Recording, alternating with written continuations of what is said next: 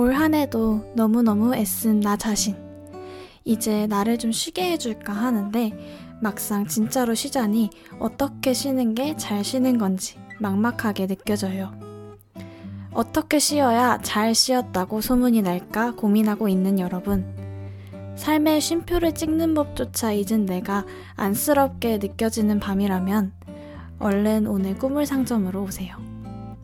나를 위한 선물이 필요한 날 찾아오세요.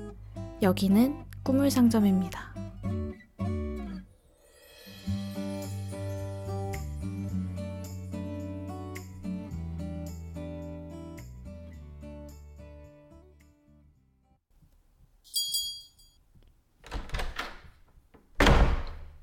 네, 여러분 안녕하세요. 꿈물 상점 주인 꾸물입니다. 11월 20일 오늘도 꿈물 상점 문 열었습니다. 저희 오늘도 그러면 1부 시작하기 전에 상점 오시는 길 그리고 편지 보내주실 주소 먼저 알려드릴게요.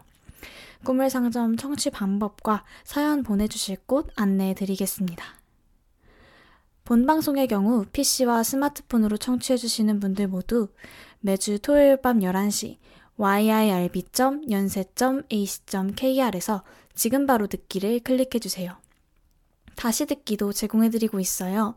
사운드 클라우드, 팟캐스트, 팟빵에서 YIRB 또는 열배 검색하시면 저희 방송을 비롯해 다양한 열배 방송을 다시 들으실 수 있으니 많은 관심 부탁드려요. 저작권 문제로 다시 듣기에서 제공하지 못하는 음악의 경우 사운드 클라우드에 선곡표를 올려놓겠습니다. 더불어 저희 꿈물 상점은 안전하고 즐거운 방송을 위해 DJ가 개인 공간에서 비대면 방송을 진행하고 있습니다. 사회적 거리를 지키며 안심하고 들을 수 있는 열비 되기 위해 노력하겠습니다. 사연은 bit.ly 슬래시 꿈물상점 편지 쓰기에서 보내실 수 있습니다. 주소창에 입력하실 때 띄어쓰기 없이 입력하셔야 하고요. 해당 페이지를 통해 꿈물 상점으로 편지를 보내주시면 제가 토요일 밤 11시에 여기 꿈물 상점에서 목소리로 꾸물꾸물 적은 답장과 맞춤형 꿈 선물을 드립니다. 꿈물 상점 마지막 영업일은 11월 27일 다음 주 토요일입니다. 이날은 꿈물 상점이 마지막으로 문을 여는 날인 만큼 이별에 관한 편지들을 읽어보려고 해요.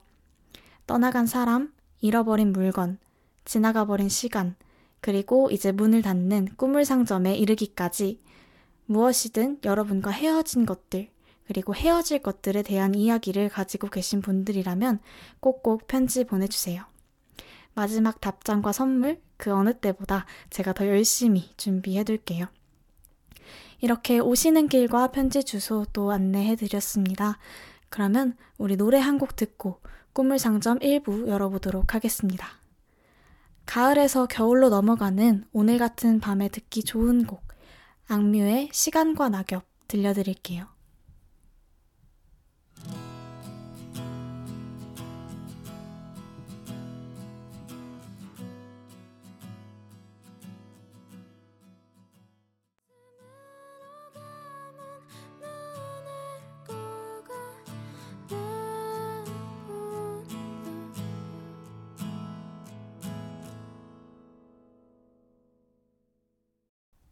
네, 여러분. 악뮤의 시간과 낙엽 듣고 오셨습니다.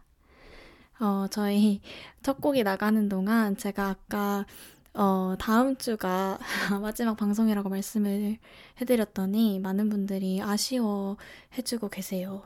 우리 손님 416님께서 아니 이별이라니 막방이라니요.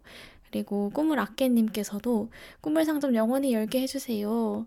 어, 그리고 손님 53님께서도 가지마 꿈을 상점, 또 꿈을 상점 정상영업님께서도 어, 꿈을 가지 마요. 이렇게 말씀해 주셨는데, 아유, 이렇게 어, 성원을 보내주셔서 너무 감사합니다. 그리고 또 다음 주가 마지막 방송임을 이렇게 알려드리게 돼서 또 뭔가 죄송한 마음이 드네요.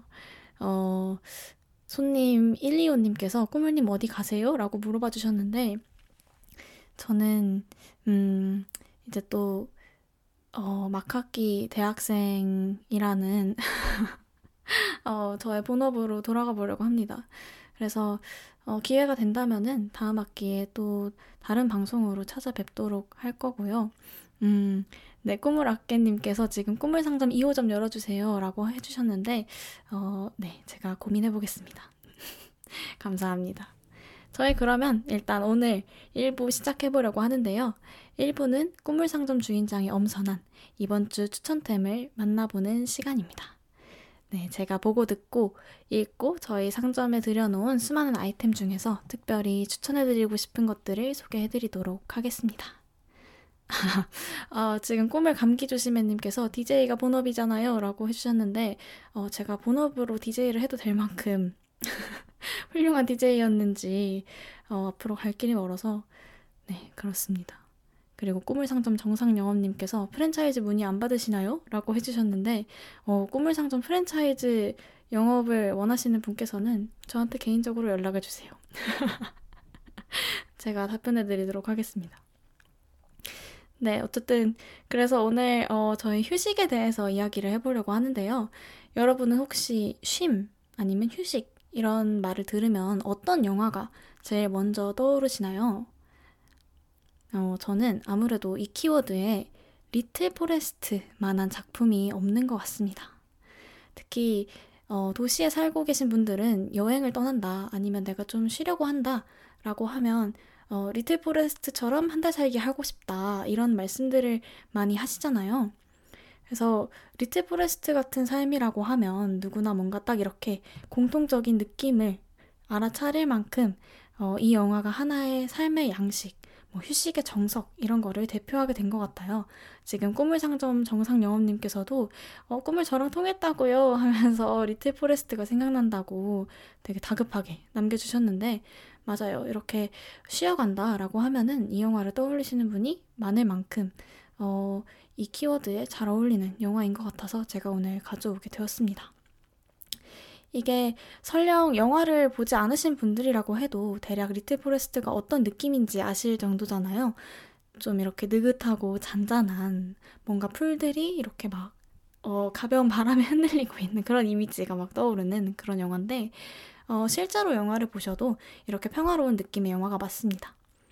근데 어, 제가 예상했던 거랑 약간 달랐던 점은 저는 실제로 보고 나니까 리틀 포레스트가 그냥 아무 생각 없이 흘러가는 대로 보기 좋은 영화였다기보다도 좀 깊이 있는 물음들을 담고 있는 그래서 제가 처음에 생각했던 것보다 더 울림이 있었던 영화인 것 같아요. 그래서 리틀 포레스트 같은 경우에는 아무 생각 없이 쉬고 싶을 때보다도 나는 좀 휴식을 통해서 내 마음에 엉켜있는 실타래들을 좀 풀어가고 싶다 하실 때 보시면 좋을 작품이다. 이렇게 말씀드리고 싶네요.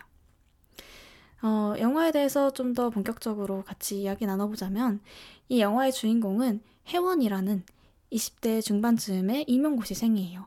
이제 많은 분들이 아시고 계시는 것처럼 김태리 배우님이 이 역할을 맡으셨죠.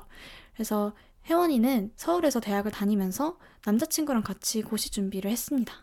근데 아 자기는 시험에 떨어지고 남자친구만 붙게 돼요.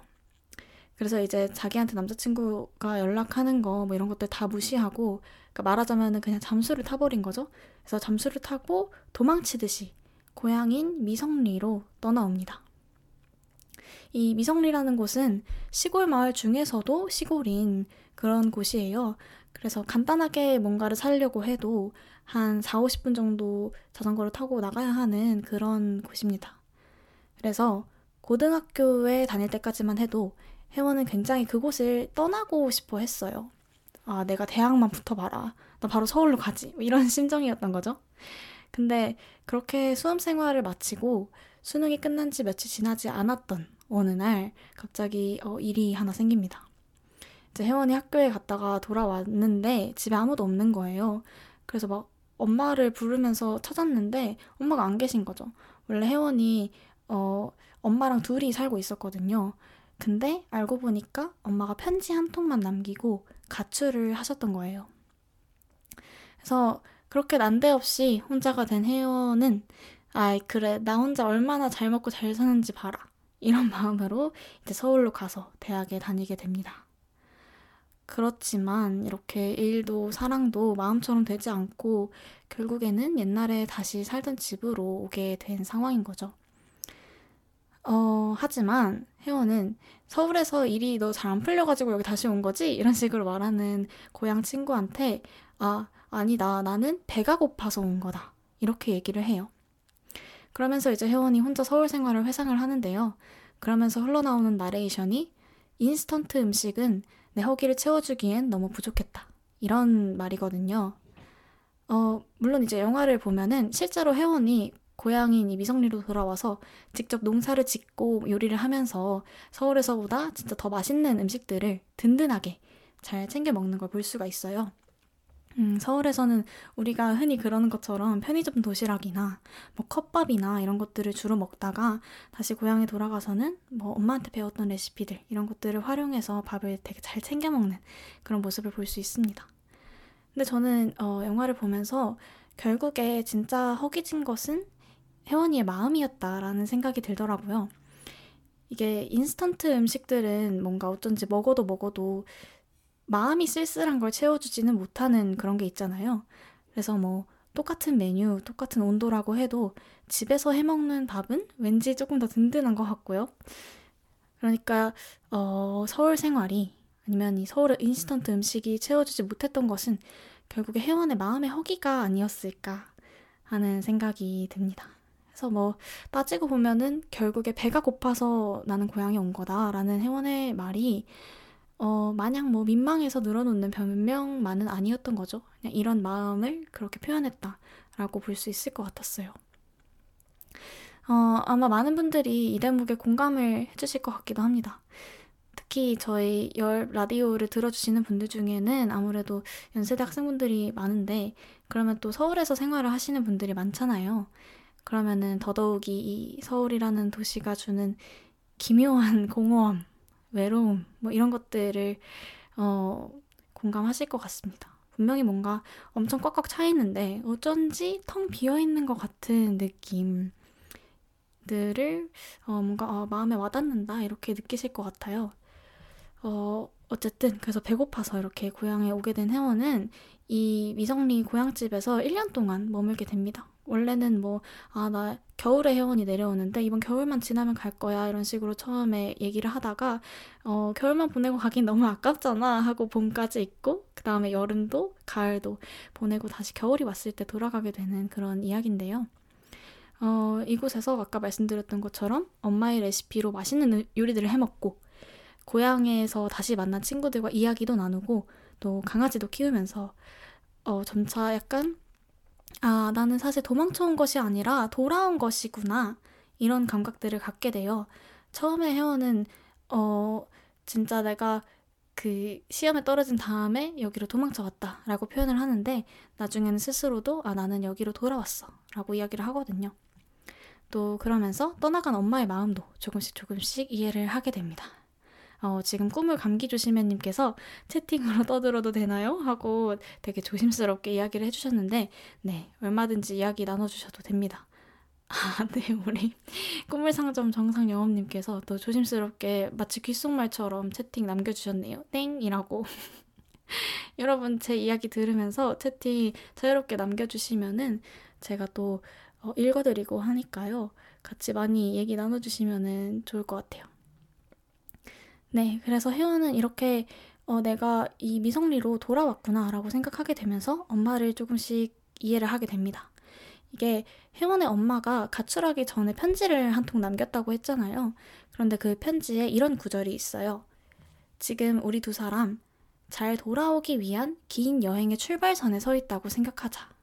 이렇게 어, 적으신 거예요. 근데 혜원이 이제 이 편지를 다시 읽으면서 어렸을 때는 도저히 이해할 수 없었던 엄마의 편지를 어, 어렴풋이 이해하게 됐다라고 말을 합니다. 네, 어떻게 해서 이해를 하게 됐냐라고 하는 그 지점은 바로 이 영화의 제목이 리틀 포레스트인 이유와도 연결이 되는데요. 어, 영화가 끝나갈 때쯤에 혜원이 이렇게 얘기를 하거든요. 그동안 엄마에게는 자연과 요리, 그리고 나에 대한 사랑이 그만의 작은 숲이었다. 나도 나만의 작은 숲을 찾아야겠다. 네, 이런 대사가 나옵니다. 그래서 어, 혜원이 그 엄마에게도 작은 숲이 있었고 나도 작은 숲을 찾아야겠다 라고 생각하게 된 거, 그리고 내가 어, 엄마가 편지에서 사용했던 잘 돌아오기 위한 긴 여행을 하고 있다라는 구절을 이해하게 된 것. 이런 점들을 봤을 때 이 리틀 포레스트라는 영화는 내 마음이 궁극적으로 돌아갈 수 있는 곳은 어디인가? 라는 질문을 하는 영화라는 생각이 들었어요. 음, 조금 더 설명을 해보자면 뭔가 내 마음이 뿌리 내린 곳. 그래서 내가 진짜로 쉬어가고 재충전을 할 수 있는 곳은 어디인가? 이런 것들을 생각해보게 하는 영화인 거죠. 그래서 제가 생각했을 때는 그게 이 영화가 말하는 작은 숲, 리틀 포레스트이고 또 사람마다 각자만의 작은 숲이 있다는 거, 그리고 그곳이 어디인지를 찾아내는 게 중요하다라는 것이 이 영화가 하고자 하는 말이 아닌가 싶었어요. 지금 꿈을 상점 정상 영업님께서 지방러분들은 리틀 포레스트 특히 추천해요.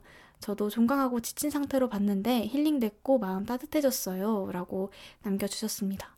어, 네. 근데 정말 맞는 말씀인 것 같아요. 이게 혜원이라는 캐릭터 설정 자체가 아까 말씀드린 것처럼 그 시골 마을에서 나고 자라서 대학에 와서 이제 서울로 가게 된 그런 설정을 가지고 있는 캐릭터여서 아마 어, 지방에서 서울로 오셨던 분들은 또 더 공감하면서 보실 수 있지 않을까 하는 생각이 드네요. 네, 그리고 또, 어, 아까 제가 혜원이 엄마가 그 편지에 우리는 지금 잘 돌아오기 위한 긴 여행의 출발선에 서 있다. 이렇게 생각하자 했다고 말씀을 드렸잖아요. 그래서, 어, 이 영화가 돌아오는 것, 뭐 돌아갈 곳, 이런 거에 대해서 이야기를 하고 있기 때문에 이 혜원이 엄마 편지에 필연적으로 여행이라는 표현이 등장할 수밖에 없었던 것 같아요. 이런 삶의 여행에 빗대는 어, 왜냐면 여행이라는 거는 사실 돌아갈 곳이 있을 때 할 수 있는 거잖아요. 만약에 내가 돌아갈 곳이 없다라고 한다면 방황을 하고 있는 거겠죠? 그래서 리틀 포레스트라는 영화는 이런 점에서 주인공인 혜원이 자기 삶을 처음에 방황이라고 생각하다가 자기만의 작은 숲, 그러니까 내 마음이 돌아갈 수 있는 곳을 찾으면서 삶을 다시 여행으로 인식하게 되는 과정을 담은 그런 작품인 것 같습니다. 어, 그래서 여러분의 삶을 여행으로 만들어줄 작은 숲은 어디인지 찾아보고 싶을 때 이 영화 보시면 좋을 것 같아요. 어, 뭔가 내가 지금 삶에서 헤매고 있다라는 느낌이 들 때, 나도 나만의 작은 숲이 필요하다라는 생각이 들 때 이 영화를 한번 감상해 보시면 좋을 것 같습니다. 그러면 이렇게 오늘 1부에서 꿈물의 추천템 영화 리틀 포레스트 소개해드렸습니다. 저희 그러면 오늘 1부 이렇게 마무리하면서 영화 리틀 포레스트의 엔딩곡 융진의 걷는 마음이라는 곡 듣고 올게요.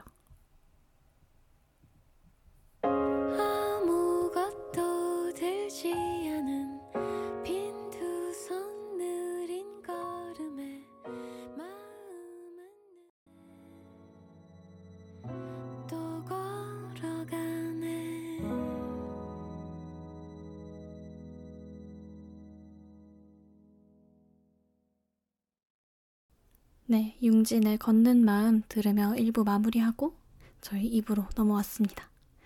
어, 꿈을 상점의 하이라이트 2부에서는 저희 상점으로 보내주신 편지들의 답장을 하고 또 선물까지 드립니다.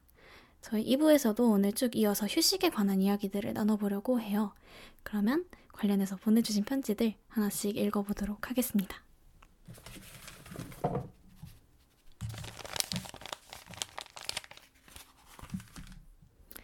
네, 오늘 첫 번째 편지는 꼬음님께서 보내주신 편지예요.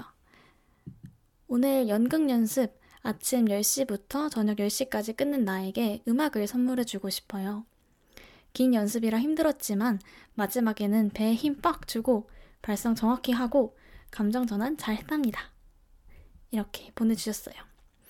아유, 텐트텐으로 연극 연습을 하셨군요. 어, 진짜 체력적으로 너무 힘드셨을 것 같아요. 근데 또 잘 해내셨다고 하니까 참 대단한 것 같습니다. 어, 근데 그나저나 연극이라니까 뭔가 낭만이 또 있네요. 어, 저도 사실 대학에 처음 들어올 때 공연 동아리에 대한 로망이 되게 컸어서 과 밴드부에 들어가고 막 그랬었는데, 어, 사실은, 음, 아직도 약간 졸업 전에 다시 한번 어, 공연 동아리 같은 거 함께 하면서 공연을 올려보고 싶은 그런 작은 소망이 또 있습니다. 네. 아무튼 우리 꿈님 연극이라니 정말 멋진 것 같아요. 어, 꿈을 감기 조심해 님께서도 열정 너무 멋있으셔요 하면서 초롱초롱한 눈까지 같이 보내주셨습니다. 맞아요. 이 발성, 감정 전환, 뭐 이런 단어 선택에서 뭔가 프로의 향기가 뿜뿜하는 그런 느낌이네요. 아무튼 우리 꼼님 어, 연극 연습하느라 너무 고생 많으셨고요. 또 아마 연습하는 것뿐만 아니라 긴 시간 동안 연극 준비를 또 해오셨을 텐데 그것도 정말 수고 많으셨습니다. 어, 이제 무대에서 공연 올리는 것까지 성공적으로 마무리 지으시기를 바랄게요. 어, 10to10으로 연극 연습을 끝낸 자신에게 음악 선물을 해주고 싶다고 하셨잖아요. 그래서 제가 어떤 곡을 들려드리면 좋을까 고민을 하다가 일단은 밤 시간대에 그냥 좀 편안하게 듣기 좋은 곡을 하나 골라봤습니다. 어, 차분함과 발랄함을 이렇게 적당히 섞어 놓은 것 같은 에릭남의 Runaway라는 곡 들려드리고요. 또 한 곡 더 선물 드리려고 하는데요. 이 노래는 어, 약간 아예 연극 마지막 무대까지 다 마치시고 이제 그날 집에 돌아가시는 길에 들으시면 좋을 것 같아요. 딕펑스의 연극이 끝난 후까지 보내드리도록 하겠습니다. 그러면 저희 꼼님께 노래 두 곡 띄워드릴게요. 어, 에릭남의 Runaway 그리고 딕펑스의 연극이 끝난 후 듣고 돌아오겠습니다.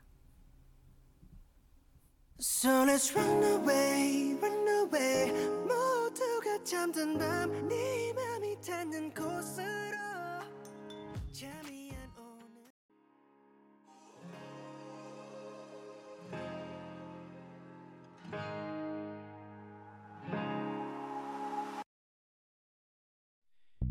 연극이 끝나고 난 뒤 혼자서 객석에 남아.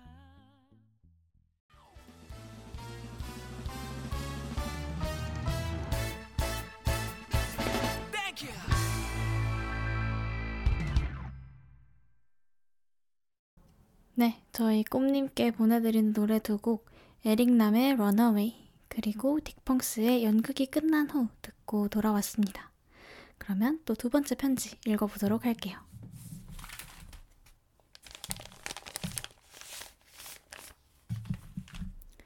네, 두 번째 편지는 냠지님께서 보내주셨습니다. 최근에 턴테이블을 구매했는데요. 학업과 파트타임 일을 병행하며 지내며 여유가 없을 때, 스스로한테 주는 선물이 필요하다 할 때 제일 먼저 생각나는 게 vinyl이에요. vinyl은 아무래도 한 곡보다는 앨범 전체의 음악 구성이라던가 분위기, 이런 걸 고민해야 많이, 고민해봐야 하니 여러 음악도 알아보게 되는 재미가 있더라고요. 요즘 제 소소한 재미가 되고 있어요. 꿈을 상점에서 좋은 음반이나 영화 사운드 트랙 추천해 주셨으면 좋겠어요. 감사합니다. 열 파이팅 이라고 네, 편지 보내주셨습니다. 아, 저희 열 파이팅까지 해주시고 너무 감사합니다. 어, 우리 맘지님 vinyl을 좋아하시는군요. 어, 맞아요. 이게 맘지님 말씀처럼 vinyl을 구매하려면은 아무래도 앨범 전체가 어떤지를 고민을 하게 되죠. 이게 물론 CD 앨범을 살 때도 마찬가지이긴 하지만 아무래도 vinyl은 좀 가격대도 더 있고 뭐 물건의 부피나 존재감 아니면은 그게 주는 느낌 같은 것들을 생각하면 좀 더 신중하게 구매를 하게 되는 것 같아요. 뭔가 vinyl은 내가 이거를 실물을 가지고 있다. 이런 느낌이 CD에 비해서도 더 강한 것 같아요. 그래서 좋은 음반이나 영화 사운드 트랙을 추천해 달라고 하셨는데요. 어, 제가 그래서 영화도 명화고, 그리고 또 OST 앨범도 명반인 그런 영화를 한 편 소개해 드리려고 합니다. 어, 바로 소울이라는 영화인데요. 올해 초에 개봉한 영화였죠. 이제 이 작품은 어, 픽사에서 만든 영화고요. 업 그리고 인사이드 아웃을 만든 피트 닥터 감독님의 최신작이기도 합니다. 우리 맘지님께서 지금 학업과 파트타임 일을 병행하면서 좀 여유가 없을 때 스스로에게 주는 선물로서 vinyl을 듣는다라고 하셨잖아요. 근데 이 일단 소울이라는 영화가 그렇게 몸이나 마음이나 어쨌든 여유가 없을 때 보기에 딱 좋은 영화라서 추천을 드리고 싶었습니다.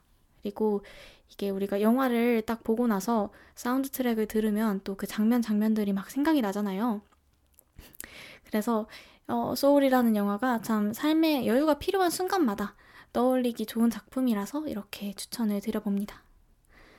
이 일단 소울이라는 영화의 주제 의식은 사실 어떻게 보면은 굉장히 뻔한 것이에요.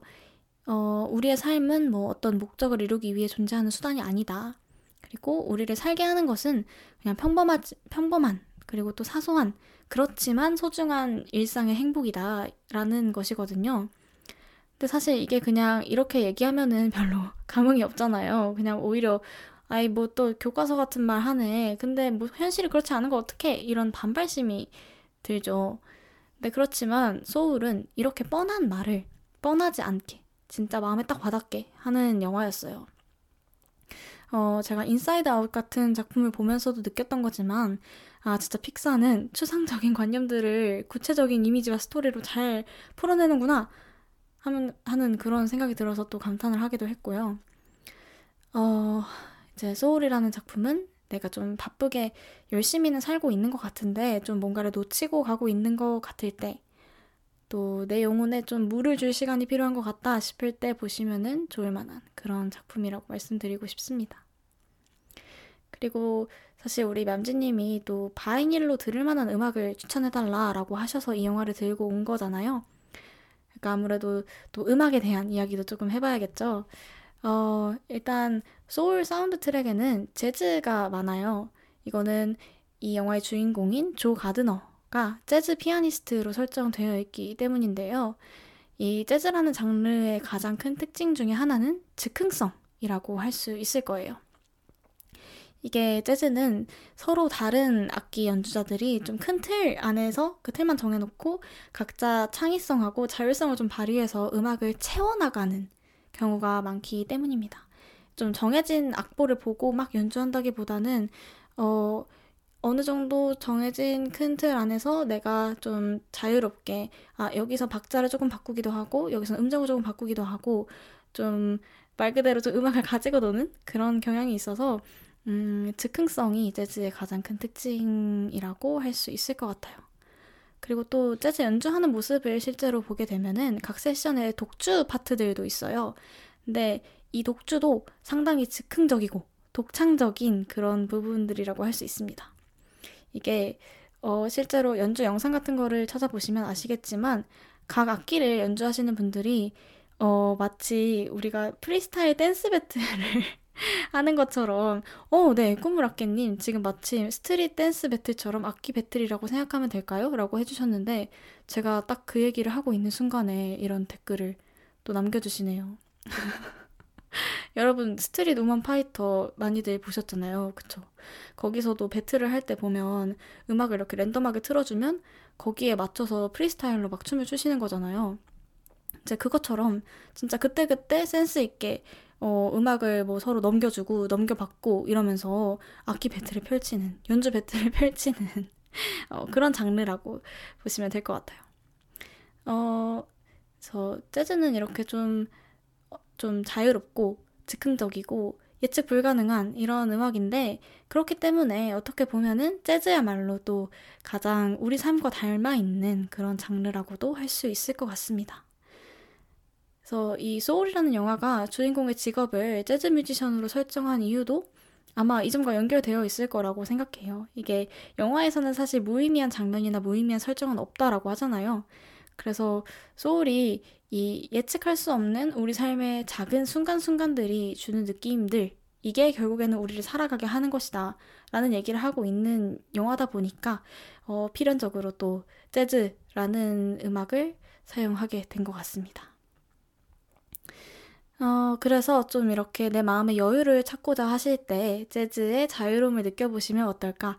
이 예측 불가능성이라는 거에 미학을 어, 느껴보시면 어떨까 하는 생각이 들었고요. 또 그러면서 이 소울이라는 영화가 주는 메시지를 떠올려 보시면 좋을 것 같아서 이 앨범을 추천을 드리고 싶었습니다. 그리고 또 소울 사운드 트랙에는 재즈 말고도 또 굉장히 몽환적인 분위기의 곡들도 많아요. 이 영화가 어, 보신 분들은 아마 기억하실 것 같은데요. 태어나기 이전의 세계, 뭐 사후 세계, 뭐 이런 추상적인 관념들을 또 다루고 있는 영화예요. 그래서 그렇다 보니까 어 그만큼 또 몽환적인 느낌들을 주는 곡을 사용을 한 것 같습니다. 지금 꿈을 감기 조심해님께서 어, 자꾸 방송이 끊긴다고 하시는데 어 왕꾸무리님께서는 왕꾸무리님 왕꾸무리님께서는 또 저는 안 끊기는데 듣고 있는 아이패드의 문제인 것 같다고 하셔서 음 혹시 그러시면은 한번 지금 이 생방송 듣기 하고 있는 이 창을 한번 새로 고침을 해보시면은 해결되지 않을까요? 한번 해보시면 좋을 것 같습니다. 네, 그래서 어, 이 소울 음악 얘기로 다시 돌아가자면 소울 사운드 트랙에는 이제 재즈 말고도 또 몽환적인 분위기의 곡들도 많다라고 말씀을 드렸잖아요. 그래서 이런 곡들도 굉장히 이 영화 자체랑도 잘 어울릴 뿐만 아니라 마음을 좀 몽글몽글하고 편하게 해주는 느낌이라서 추천을 해드리고 싶습니다. 어, 지금 우리 꿈을 아깨님이 아이패드가 꿈을 DJ 목소리 혼자 듣고 싶어서 그런 것 같네요. 말로 잘 타이릅시다. 라고 꿈을 감기조심해님께 말씀 해주신 것 같은데, 꿈을 감기 조심해님께서 한 대 쳐서 본때 보여줬습니다. 이렇게 해주셨네요. 아, 역시 기계는 어, 이렇게 말로는 타협이 되지 않는 경우가 있는 것 같아요. 그쵸? 아, 모쪼록, 어, 방송 끊기지 않고 잘 나갔으면 좋겠습니다. 네. 어, 저희, 어, 소울 사운드 트랙 관련해서 다시 작은 정보 하나만 또 덧붙이자면요. 이 소울 같은 경우에는 2021년, 그러니까 올해 아카데미 시상식에서 장편 애니메이션상, 그리고 음악상까지 동시에 거머쥔 그런 작품이기도 하니까요. 이 작품 자체도 또 음악도 믿고 보고 또 들으실 수 있을 것 같아요. 물론 어, 아카데미 시상식이라는 게 영화를 평가하는 절대적인 기준은 아닙니다만 그래도 이제 가장 권위 있는 영화 시상식으로 여겨지고 있는 만큼 음, 그냥 이렇게 참고를 해보셔도 좋을 것 같네요. 그러면 저희는 어, 영화 소울의 OST 두 곡 듣고 오도록 하겠습니다. 어, 한 곡은 가사가 없는 곡으로 Epiphany라는 노래이고요. 또 한 곡은 가사가 있는 이 영화의 엔딩곡인 It's Alright입니다. 어, 저희 그러면은 우리 맘진님께 트렌트 레즈너와 애티커스 로스의 Epiphany 그리고 존 바티스트의 It's Alright 들려드릴게요.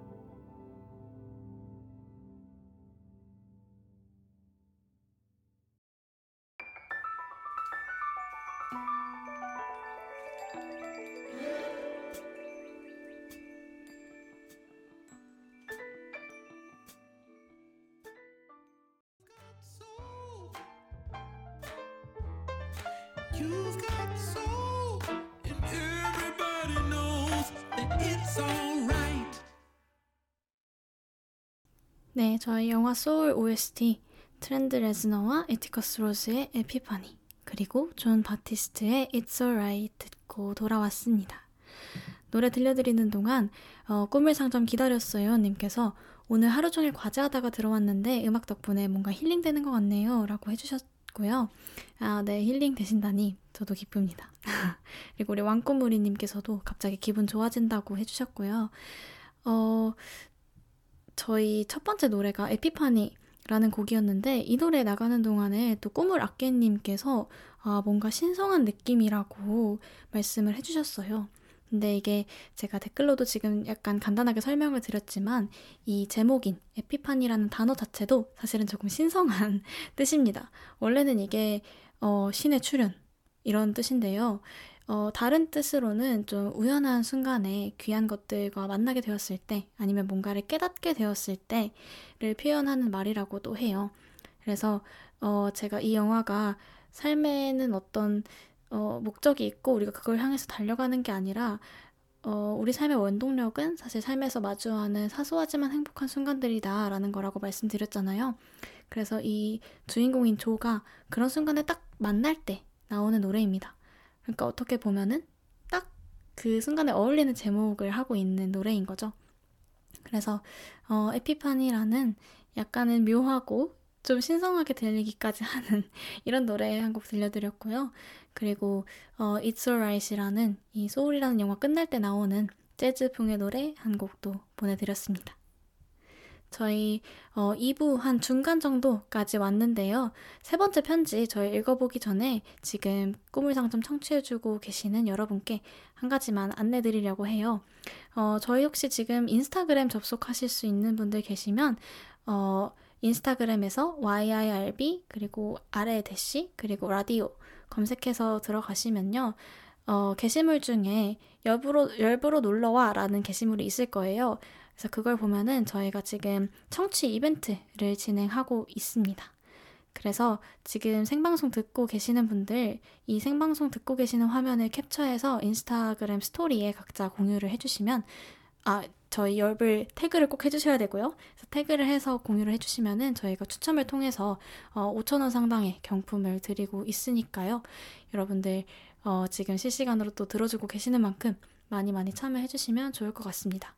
그리고 또 혹시 다시 듣기로 이 방송 듣고 계시는 분들의 경우에도 저희 이벤트 기간이 어, 28일까지이니까요. 그동안에 저희 열배 방송들 많이 들어주시고 또 이벤트도 많이 참여해주시면 좋을 것 같습니다.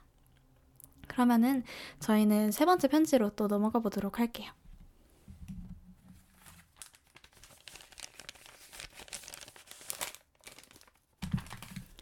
세 번째 편지는 만옥이님께서 보내주셨습니다. 안녕하세요. 저는 되게 만옥이라고 많이 불리는 사람입니다. 아는 사람이 들으면 너무나도 알 것 같은데요. 저는 요새 알찬 휴식을 너무나도 선물해주고 싶어요. 남들이 보면 저는 쉼없이 달리는 사람이고 저도 스스로를 그렇게 생각하지만 가만히 있을 때는 집에서 와이파이와 침대에 의지해서 쉬고 있어요. 이것도 휴식이라면 휴식인데 너무 게으른 휴식인지라 취미생활 같은 알찬 무언가를 하면서 쉰다는 느낌을 받고 싶어요. 지난해와 올해 동물과 사람을 막론하고 여러 번 죽음을 맞이하고 장례식장에 가게 되면서 저도 나이가 많이 들었구나 싶기도 하고 현재를 행복하게 살아야겠다는 생각을 많이 하게 되었어요. 그래서 내가 지금 누워있고 싶으면 그게 정답이라고 생각했는데 막상 사람은 미래를 대비하지 않고 살 수가 없겠더라고요. 여하튼 저는 여러 가지 활동을 하면서 스스로가 자랑스러움과 동시에 이 이상을 해야 내가 더 멋진 사람이 될 수 있다는 강박 아닌 강박에 사로잡혀 있는 것 같아요. 그래서 휴식이지만 알차다는 느낌을 받을 수 있는 무언가를 찾고 싶어요. 꿈을 상점 주인장이 영화나 음악을 추천해 주신다면 그걸로부터 알찬 휴식을 시작하고 싶네요. 감사합니다. 라고 편지 보내주셨습니다. 네, 우리 만호기님은 알찬 휴식이 필요하다라고 말씀을 해주셨어요. 어, 저는 이럴 때 조금 내가 뭔가를 하면서 쉬고 싶을 때, 그리고 죄책감 없이 쉬고 싶을 때 다큐멘터리를 보는 것만한 일이 또 없는 것 같습니다. 그래서 우리 만호기님께는 두 편의 다큐멘터리 작품 추천을 선물로 드리도록 할게요. 일단 제가 첫 번째로 추천드리고 싶은 다큐멘터리는 나의 문어 선생님이라는 영화예요. 어, 이 영화 같은 경우에는 크레이그 포스터라는 영화 감독과 문어 한 마리가 약 1년 동안 나눈 특별한 우정에 관한 이야기입니다. 이 주인공 분인 이 영화 감독님이 해오던 일과 삶에서 어느 순간 이렇게 권태감을 느끼게 돼요. 그래서 약간 갈팡질팡 하던 차에 본인의 어린 시절의 기억이 좀 깃들어 있는 대서양 바다로 향하시게 됩니다. 그래서 그 바다로 매일매일 이렇게 뛰어들어서 다이빙을 하게 돼요. 근데 그렇게 바다를 어, 헤엄치고 구경하고 하던 어느 날 그 바닷속에서 암컷 문어 한 마리를 발견하게 됩니다. 그리고 그 다음날부터 이제 매일 바닷속에 다시 들어가서 그 문어를 관찰을 하게 되는 거예요. 근데 신기하게도 시간이 지나면서 이 문어가 이 크레이그라는 이 감독님을 알아보게 돼요. 그래서 어, 예를 들면은 처음에는 이렇게 되게 경계를 하고 나오지도 않, 굴 안에서 나오지도 않고 있다가 어느 순간부터는 이 감독님이 가까이 가면은 조금 막 쳐다보고 그리고 또 좀 더 시간이 지난 다음에는 이렇게 손을 살짝 내밀었더니 손에 잡는 것처럼 이렇게 자기 팔 하나를 내밀어서 딱 손가락을 이렇게 잡아주고 이러는 거예요. 그래서 이런 식으로 이 감독님과 문어가 서로 교감을 하면서 우정을 나누게 됩니다. 그래서 이 감독님은 결국에 문어한테서 관계 맺는 법, 그리고 뭐 생명의 소중함, 이런 것들을 배우게 되고요. 그리고 또 본인이 하던 일에 대한 열정까지 다시 되찾게 됩니다. 그래서 이제 이 영화의 제목을 나의 문어 선생님이라고 붙이신 것 같아요. 영어 원제도 어, My Octopus Teacher거든요. 그래서 이게 사실은 제가 봤을 때는 극영화보다도 더 영화 같은 감동이 있는 다큐멘터리였던 것 같아요. 그래서 또 특히 이 만옥이님께서 지난해와 올해 여러 죽음을 거치면서 뭐 현재를 살아가는 것에 대해서 또 많은 생각을 하게 되셨다라고도 적어주셨는데요. 그런 상황에서 보시면은 또 더 감회가 남다를 만한 작품이라는 생각이 듭니다. 이 영화에서도 되게 어, 생명이라는 테마를 딥하게 다루고 있거든요. 그리고 또 어, 뿐만 아니라 좀 바다, 나아가서 자연에 대해서도 곰곰이 생각해보게 되는 그런 작품이었어요. 그래서 어, 조금 드라마 같은 감동을 원하지만 다큐멘터리를 보고 싶을 때 이 작품을 보시면 좋을 것 같고요. 어, 나는 근데 조금 더 실용적인 지식을 얻고 싶다. 아니면은 진짜 딱 이걸 다 보고 났을 때, 아, 생산적으로 시간을 보냈다.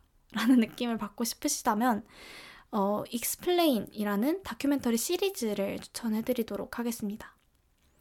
이 시리즈는 어, 익스플레인 세계를 해설하다 라는 부제를 달고 시작을 했는데요. 지금은 어, 찾아보면 돈을 해설하다, 섹스를 해설하다, 투표를 해설하다, 뇌를 해설하다, 그리고 코로나 바이러스를 해설하다까지 release 되어 있는 상태입니다. 그래서 이 작품은 짤막한 에피소드들을 여러 개 묶어놓은 다큐멘터리 시리즈인데요. 하나의 에피소드가 20분 내외예요. 그래서 진짜 딱 자투리 시간에 쉬면서 잠깐 잠깐 보기 좋은 작품이고요. 어, 어디 뭐 이동하시거나 이럴 때도 딱 그 이동 시간에 어, 보고 끝내기에 좋은 작품인 것 같아요. 그리고 저는 개인적으로 어, 밥 먹을 때 또 자주 봤던 기억이 납니다. 그래서 이 익스플레인 시리즈는 흥미로운 주제들을 엄청 많이 다루고 있어요. 제가 여러분이 어, 궁금해지도록 몇 가지만 소개를 좀 해드리자면 뭐 이런 식입니다. 제목이 그 부제들이 영원히 살 수 있을까? 타투의 세계, 뭐 대마초, 느낌표, 케이팝의 모든 것, 일부 일처제 이런 것들이에요. 그래서 어, 이런 주제들을 말 그대로 설명을 해주는 어, 작품입니다. 그래서 방금 말해드린 주제들을 들으면서도 생각을 하셨겠지만 이 시리즈가 다루고 있는 영역이 정말 방대하고요. 진짜 어뭐 1부 1처제부터 케이팝의 모든 것까지 다루고 있으니까요. 어 그리고 딱 들으면은 내가 평소에 고민했던 부분은 아니라고 하더라도 딱 그걸 보면 어 이거 나 좀 궁금해. 이런 생각이 들 만한 것들이에요. 꼭 그런 거 있잖아요. 우리가 유튜브 보다가도 이게, 아, 나 원래는 관심 있었던 주제도 아닌데, 썸네일 같은 거 딱 보면은 갑자기, 어? 이거 안 보면은 너무 궁금해서 못 참을 것 같고. 약간 그런 느낌이에요. 그래서, 어, 네, 지금 꿈을 상점 정상영업님께서, 어, 궁금해지네요. 저도 밥 먹으면서 볼래요. 라고 해주셨어요. 음, 진짜 딱 20분 정도니까 식사 시간하고도 적당히 맞는 그런 정도죠. 그래서 어, 이 익스플레인 시리즈에 대해서 조금만 더 설명을 드리자면요. 이 시리즈는 미국 언론사 중에 Vox라는 곳에서 만든 작품입니다. 그래서 VOX에서 Vox고요. 이곳은 이제 뉴미디어 언론사 중에 하나인데 이 뉴미디어 언론사라고 하면은 좀 감이 안 오실 수도 있을 것 같아요. 근데 이게 어떤 느낌이냐면은 조금 더 많은 분들한테 익숙하실 만한 그 버즈피드는 아시죠? 그래서 버즈피드와 함께 미국에서 유니콘 기업으로 떠오르고 있는 그런 곳입니다. 그래서 이 Vox의 캐치프레이즈는 understand news예요. 그래서 말 그대로 여기는 이해할 수 있는 뉴스를 지향하는 곳입니다. 그래서 막 어, 좀 친절하게 설명을 해주고 복잡한 이슈들을 나는 당신이 이해할 수 있게 보도하겠다. 이런 가치를 가지고 있는 곳이라고 어, 할 수 있을 것 같아요. 그래서 이 Explain 시리즈도 본인들의 이런 캐치프레이즈에 걸맞게 복잡한 이슈들, 하지만 흥미로운 주제들을 좀 쉽고 재밌게 풀어서 설명을 하고 있습니다. 이 시리즈 같은 경우에는 되게 내용도 알차고요. 또 영상 구성도 되게 깔끔하고 감각적이어서 보시는 재미도 아마 있을 거예요. 어, 이 Explain 시리즈는 기본적으로는 넷플릭스 오리지널 시리즈예요. 그래서 Vox랑 넷플릭스가 같이 만든 건데, 어, 그렇다 보니까 넷플릭스에서 감상하실 수가 있습니다. 근데 어, 넷플릭스 구독자가 아니라고 해서 슬퍼하실 필요는 없어요. 왜냐면 어, 이 시리즈 같은 경우에는 넷플 유튜브 채널에서도 풀 에피소드를 감상할 수 있도록 되어 있거든요. 제가 확인을 해봤는데 한국어 자막도 되게 잘 지원이 되더라고요. 어, 그래서 혹시 구독자가 아니시더라도 어, 유튜브를 통해서 감상하실 수 있을 것 같고요. 또 이 Explain 시리즈가 재밌으셨다면은 Vox에서 만든 Borders라는 다큐 시리즈도 또 추천을 해드리고 싶습니다. 이것도 Explain과 마찬가지로 20분 내외 에피소드들로 구성되어 있고요. 이 시리즈들은 제목 그대로 또 국경 관련한 세계의 문제들을 다루고 있습니다. 그래서 뭐 국경 관련 문제라고 하면은 무엇이 있냐라고 했을 때, 어, 이런 것들, 인도랑 파키스탄이 대립하고 있는 상황, 아니면은 미국과 멕시코의 관계, 이런 것들을 주제로 다루고 있다.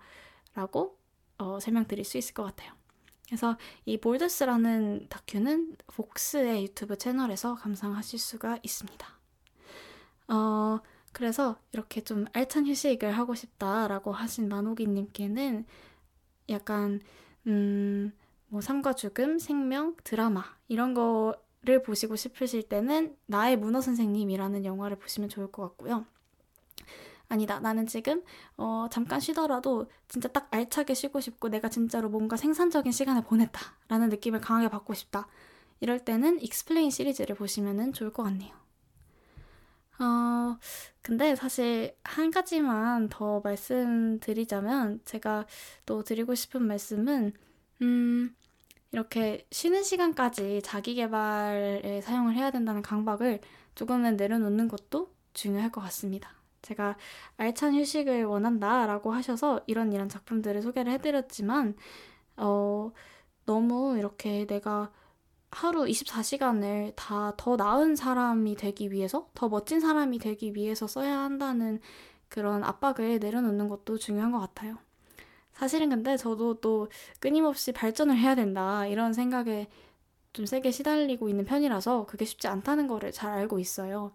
근데 그럼에도 불구하고 스스로를 자꾸 좀 이렇게 풀어주고 하는 것도 중요한 것 같습니다.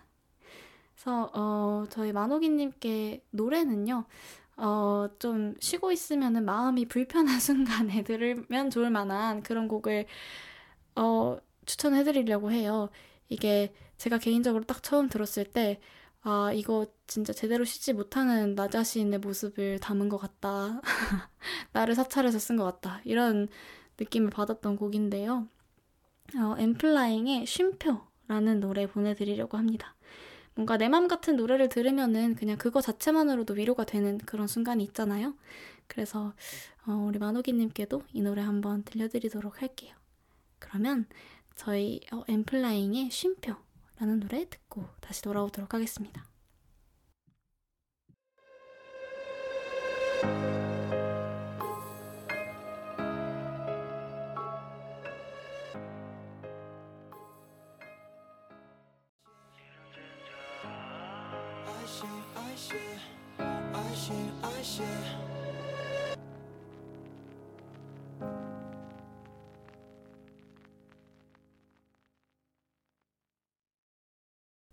네, 저희 만호기님께 보내드리는 엠플라잉의 쉼표 듣고 돌아왔습니다. 그러면 오늘도 마지막 편지 읽어보도록 하겠습니다.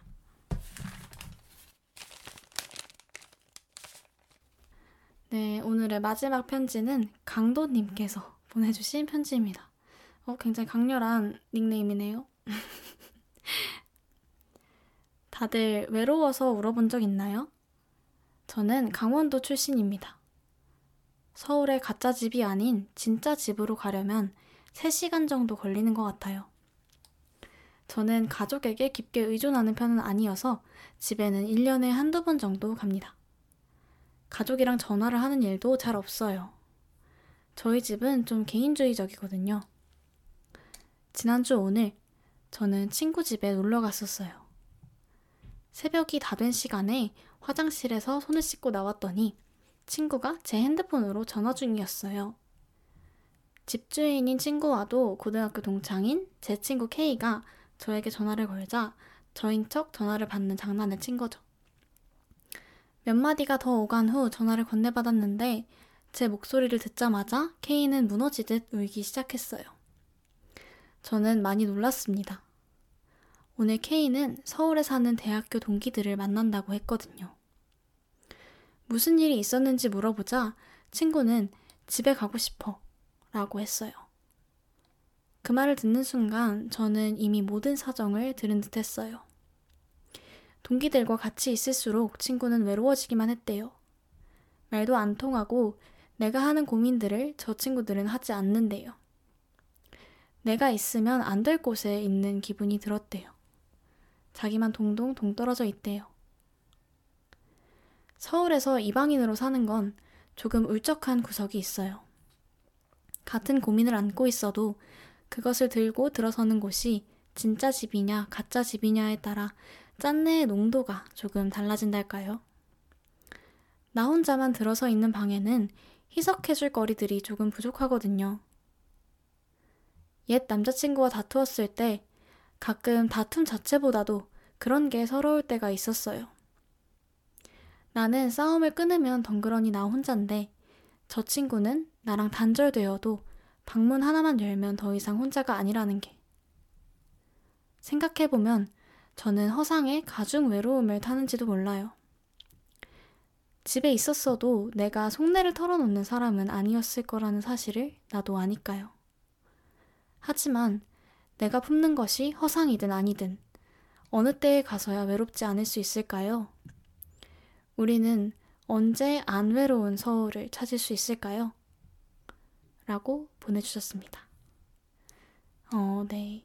이렇게 외로워서 울어본 적 있는지에 대한 물음으로 편지를 시작하셔서 우리는 언제쯤 외롭지 않은 서울을 찾을 수 있을까 하는 질문으로 또 어, 편지를 맺어주셨는데요. 음, 사실 다들 그러시겠지만 많은 사람들 틈에서 외로움이 느껴질 때가 혼자 있어서 외롭다라고 느낄 때보다 더 많이 외로운 것 같아요. 이게 군중 속의 고독이라고도 하잖아요. 이게 이 많은 사람들 중에 나와 같은 마음이 사람이 하나도 없구나. 이렇게 사람이 많은데 아무도 내 마음을 알아주지 않는구나 하는 생각이 들 때가 어쩌면은 가장 외로운 순간이 아닐까 싶습니다. 어, 근데 사실 저는 서울에서 나고 자라서 감히 제가 강도님이나 아니면은 친구 K님이 서울에 살면서 느끼는 그런 외로운 마음들을 다 이해한다라고는 말씀드릴 수 없을 것 같아요. 그렇지만, 어, 그럼에도 불구하고 우리는 언제쯤 외롭지 않을 수 있을까? 우리는 언제 외롭지 않은 서울을 찾을 수 있을까? 하는 이 물음은 저한테도 참 와닿네요. 음. 제가 오늘 1부에서 영화 Little Forest 이야기를 할 때도 잠깐 언급을 했었지만 서울이라는 도시는 참 왠지 기묘하게 외로운 느낌을 품고 있는 곳이라는 생각이 들어요. 예, 가장 화려하지만 또 가장 외롭기도 한 그런 느낌이 들잖아요. 또 이게 많은 영화나 드라마, 노래의 주제가 또 되기도 했고요. 어, 우리 강도님께서도 편지에서 집에 대해서 말씀을 해주셨고, 제가 1부에서 Little Forest에 관해 이야기하면서도 작은 숲에 관해서 이야기를 했듯이, 결국 우리가 외롭다라는 느낌을 받게 되는 때는 온전히 내가 내 마음을 내려놓을 수 있는 고향이 없다 라고 느낄 때인 것 같습니다. 그러면, 그렇다면 우리는 과연 어디에서 고향을 찾고 그럼으로써 좀 외로워하는 일을 좀 멈출 수가 있을까요? 이게 어, 강도님이 주신 질문, 우리는 언제쯤 외롭지 않은 서울을 찾을 수 있을까 라고 했을 때, 음, 언제쯤 그럴 수가 있을까요? 라는 이 물음에 아직까지는 저한테는 이 질문이 좀, 이 질문에 대한 답이 너무 어떻게 보면 뻔하지만, 어, 사람인 것 같아요. 저한테는 작은 숲이 사람인 것 같습니다. 그래서, 음, 내 마음을 알아주는 사람, 아니면은 나 알아주기까지는 못하더라도 애정을 담아서 최대한 그렇게 하려고 애써주는 사람이 있다라는 거를 알 때 그때 저는 좀 외로움을 잊을 수 있는 것 같아요. 또 어, 강도님이 편지에 써주신 허상의 가중 외로움이라는 표현이 또 참 인상적이었는데요. 이게 사실 같은 집에 누군가가 살고 있다고 해서 음, 외롭지 않은 거는 또 아니잖아요. 그래서 피를 나눈 가족이 나와 같이 같은 집에 살고 있다고 해도 외로운 날들이 있고 어쩌면은 그런 순간에 군중숙의 고독이 또 집에서 한 번 더 느껴지는 것 같기도 하고요. 이게 우리 집에 분명히 사람이 있는데도 난 외롭구나. 어, 나랑 이렇게 혈연으로 맺어진 가장 가까운 사람들이랑 함께 하고 있는데도 어, 외롭구나. 이런 마음이 들 때, 어, 또 굉장히 쓸쓸해지는 순간인 것 같습니다. 그런 의미에서 저는, 어, 내 곁에 뭔가 물리적으로 사람이 있는 거, 뭐, 어, 나와 피를 나눈 가족이 있다는 거, 이런 것도 중요하지만 그것보다도 마음으로 진짜 연결된 사람이 있을 때 우리는 외롭지 않은 서울을 찾을 수 있지 않을까. 아, 그래서 그런 사람들이 내 작은 숲이자 또 마음을 좀 누일 수 있는 고향이 될 수 있지 않을까 생각을 합니다. 우리 꿈을 상점 정상영업님께서 지방로인데 야경 보면 그렇게 외롭더라고요. 이 많은 집 중에 내가 갈 곳이 없다는 생각에 문득 슬퍼져요. 라고 말씀해 주셨어요. 음, 그쵸. 이게 참, 진짜 내가 돌아갈 곳이 여기에 없다라는 감각이 사람을 참 말 그대로 외롭고 슬프게 만드는 것 같습니다.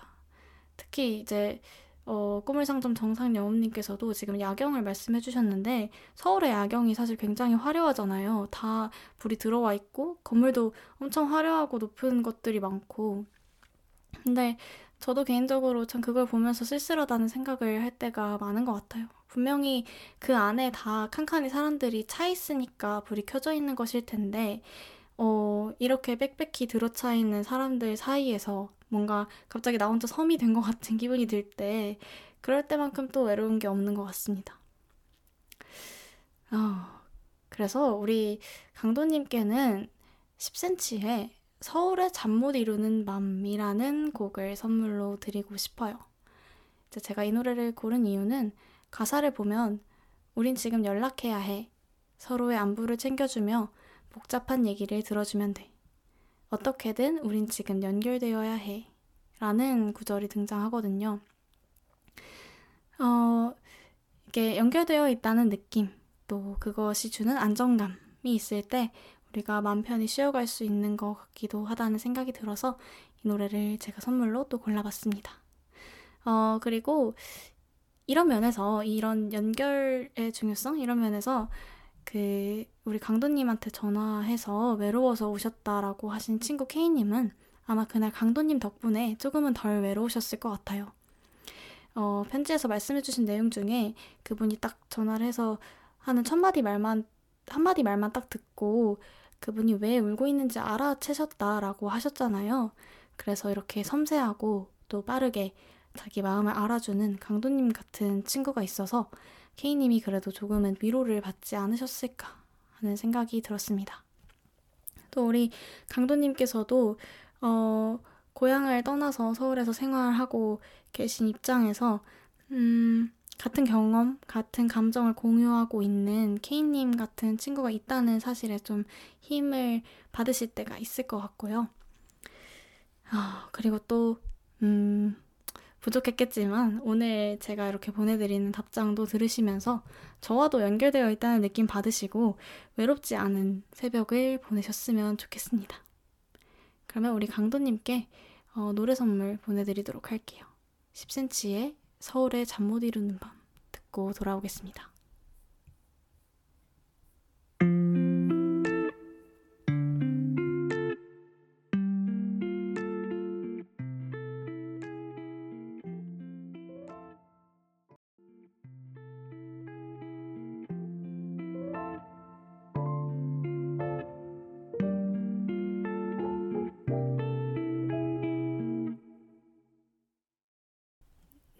네, 10cm가 노래하고 악뮤의 이수연이 피처링한 서울의 잠 못 이루는 밤이라는 노래 우리 강도님께 보내드리고 돌아왔습니다.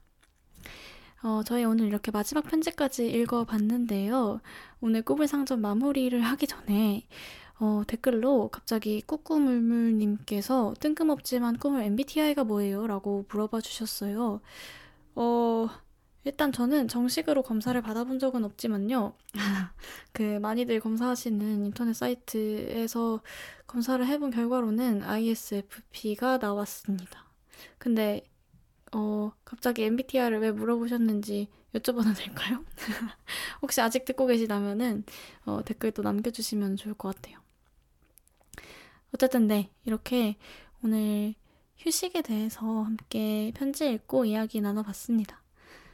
그래서 오늘 마지막 편지까지 다 읽고 또 구물상점을 어느덧 정리할 시간이 됐는데요. 오늘 제가 어, 보내드린 답장과 선물들은 또 어떠셨는지 마음에 드셨다면 좋겠는데 어, 항상 노력하고 있지만 뭔가 늘 부족하다는 생각이 드네요. 제가 어, 마지막 방송을 할 때는 조금 더 좋은 답장과 선물들 드릴 수 있도록 마지막까지 애써보도록 하겠습니다. 어, 어쨌든 네, 오늘 방송 들으시고 마음 푹 놓고 쉬고 싶을 때도 알찬 휴식이 필요할 때도 오늘 제가 들려드린 이야기들을 떠올리셨으면 좋겠습니다. 어, 꾸물아깨님께서 꾸물 DJ랑 MBTI 하나 차이 나네요. 좋아요. 라고 해주셨는데, 아, 저랑 비슷해서 좋으시다는 말씀이신 거죠? 아, 네, 감사합니다. 어, 그리고 꼬꾸물물님께서 어, 왜 궁금하셨는지 알려주셨어요. 우리 꾸물이 노래 선곡이나 답장에 너무 정성이 느껴지고 공감도 잘해줘서 궁금했어요. 라고 해주시네요. 아유, 너무 감사합니다. 어, 네, 제가 항상 아예 더 잘해드렸어야 되는데 하는 아쉬움이 있는데 방송 끝날 때마다 이렇게 말씀을 해주시니까 그래도 또 제가 청취자님께 위로를 받고 가네요, 오늘은. 어, 그러면 저는 다음 주 이 시간에 마지막으로 여기 꿈을 상점에서 여러분 기다리도록 하겠습니다. 어, 남은 일주일 동안 마지막으로 편지도 많이 많이 보내주시고요. 어, 제가 최대한 다 읽어드리고 마칠 수 있도록 노력하겠습니다. 그러면 오늘 마지막 곡으로 베게린의 레스트 들려드리면서 꿈을 상점 문을 닫아보도록 할게요. 여러분 모두 안녕히 주무세요.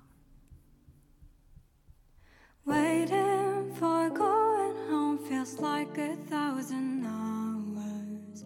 Going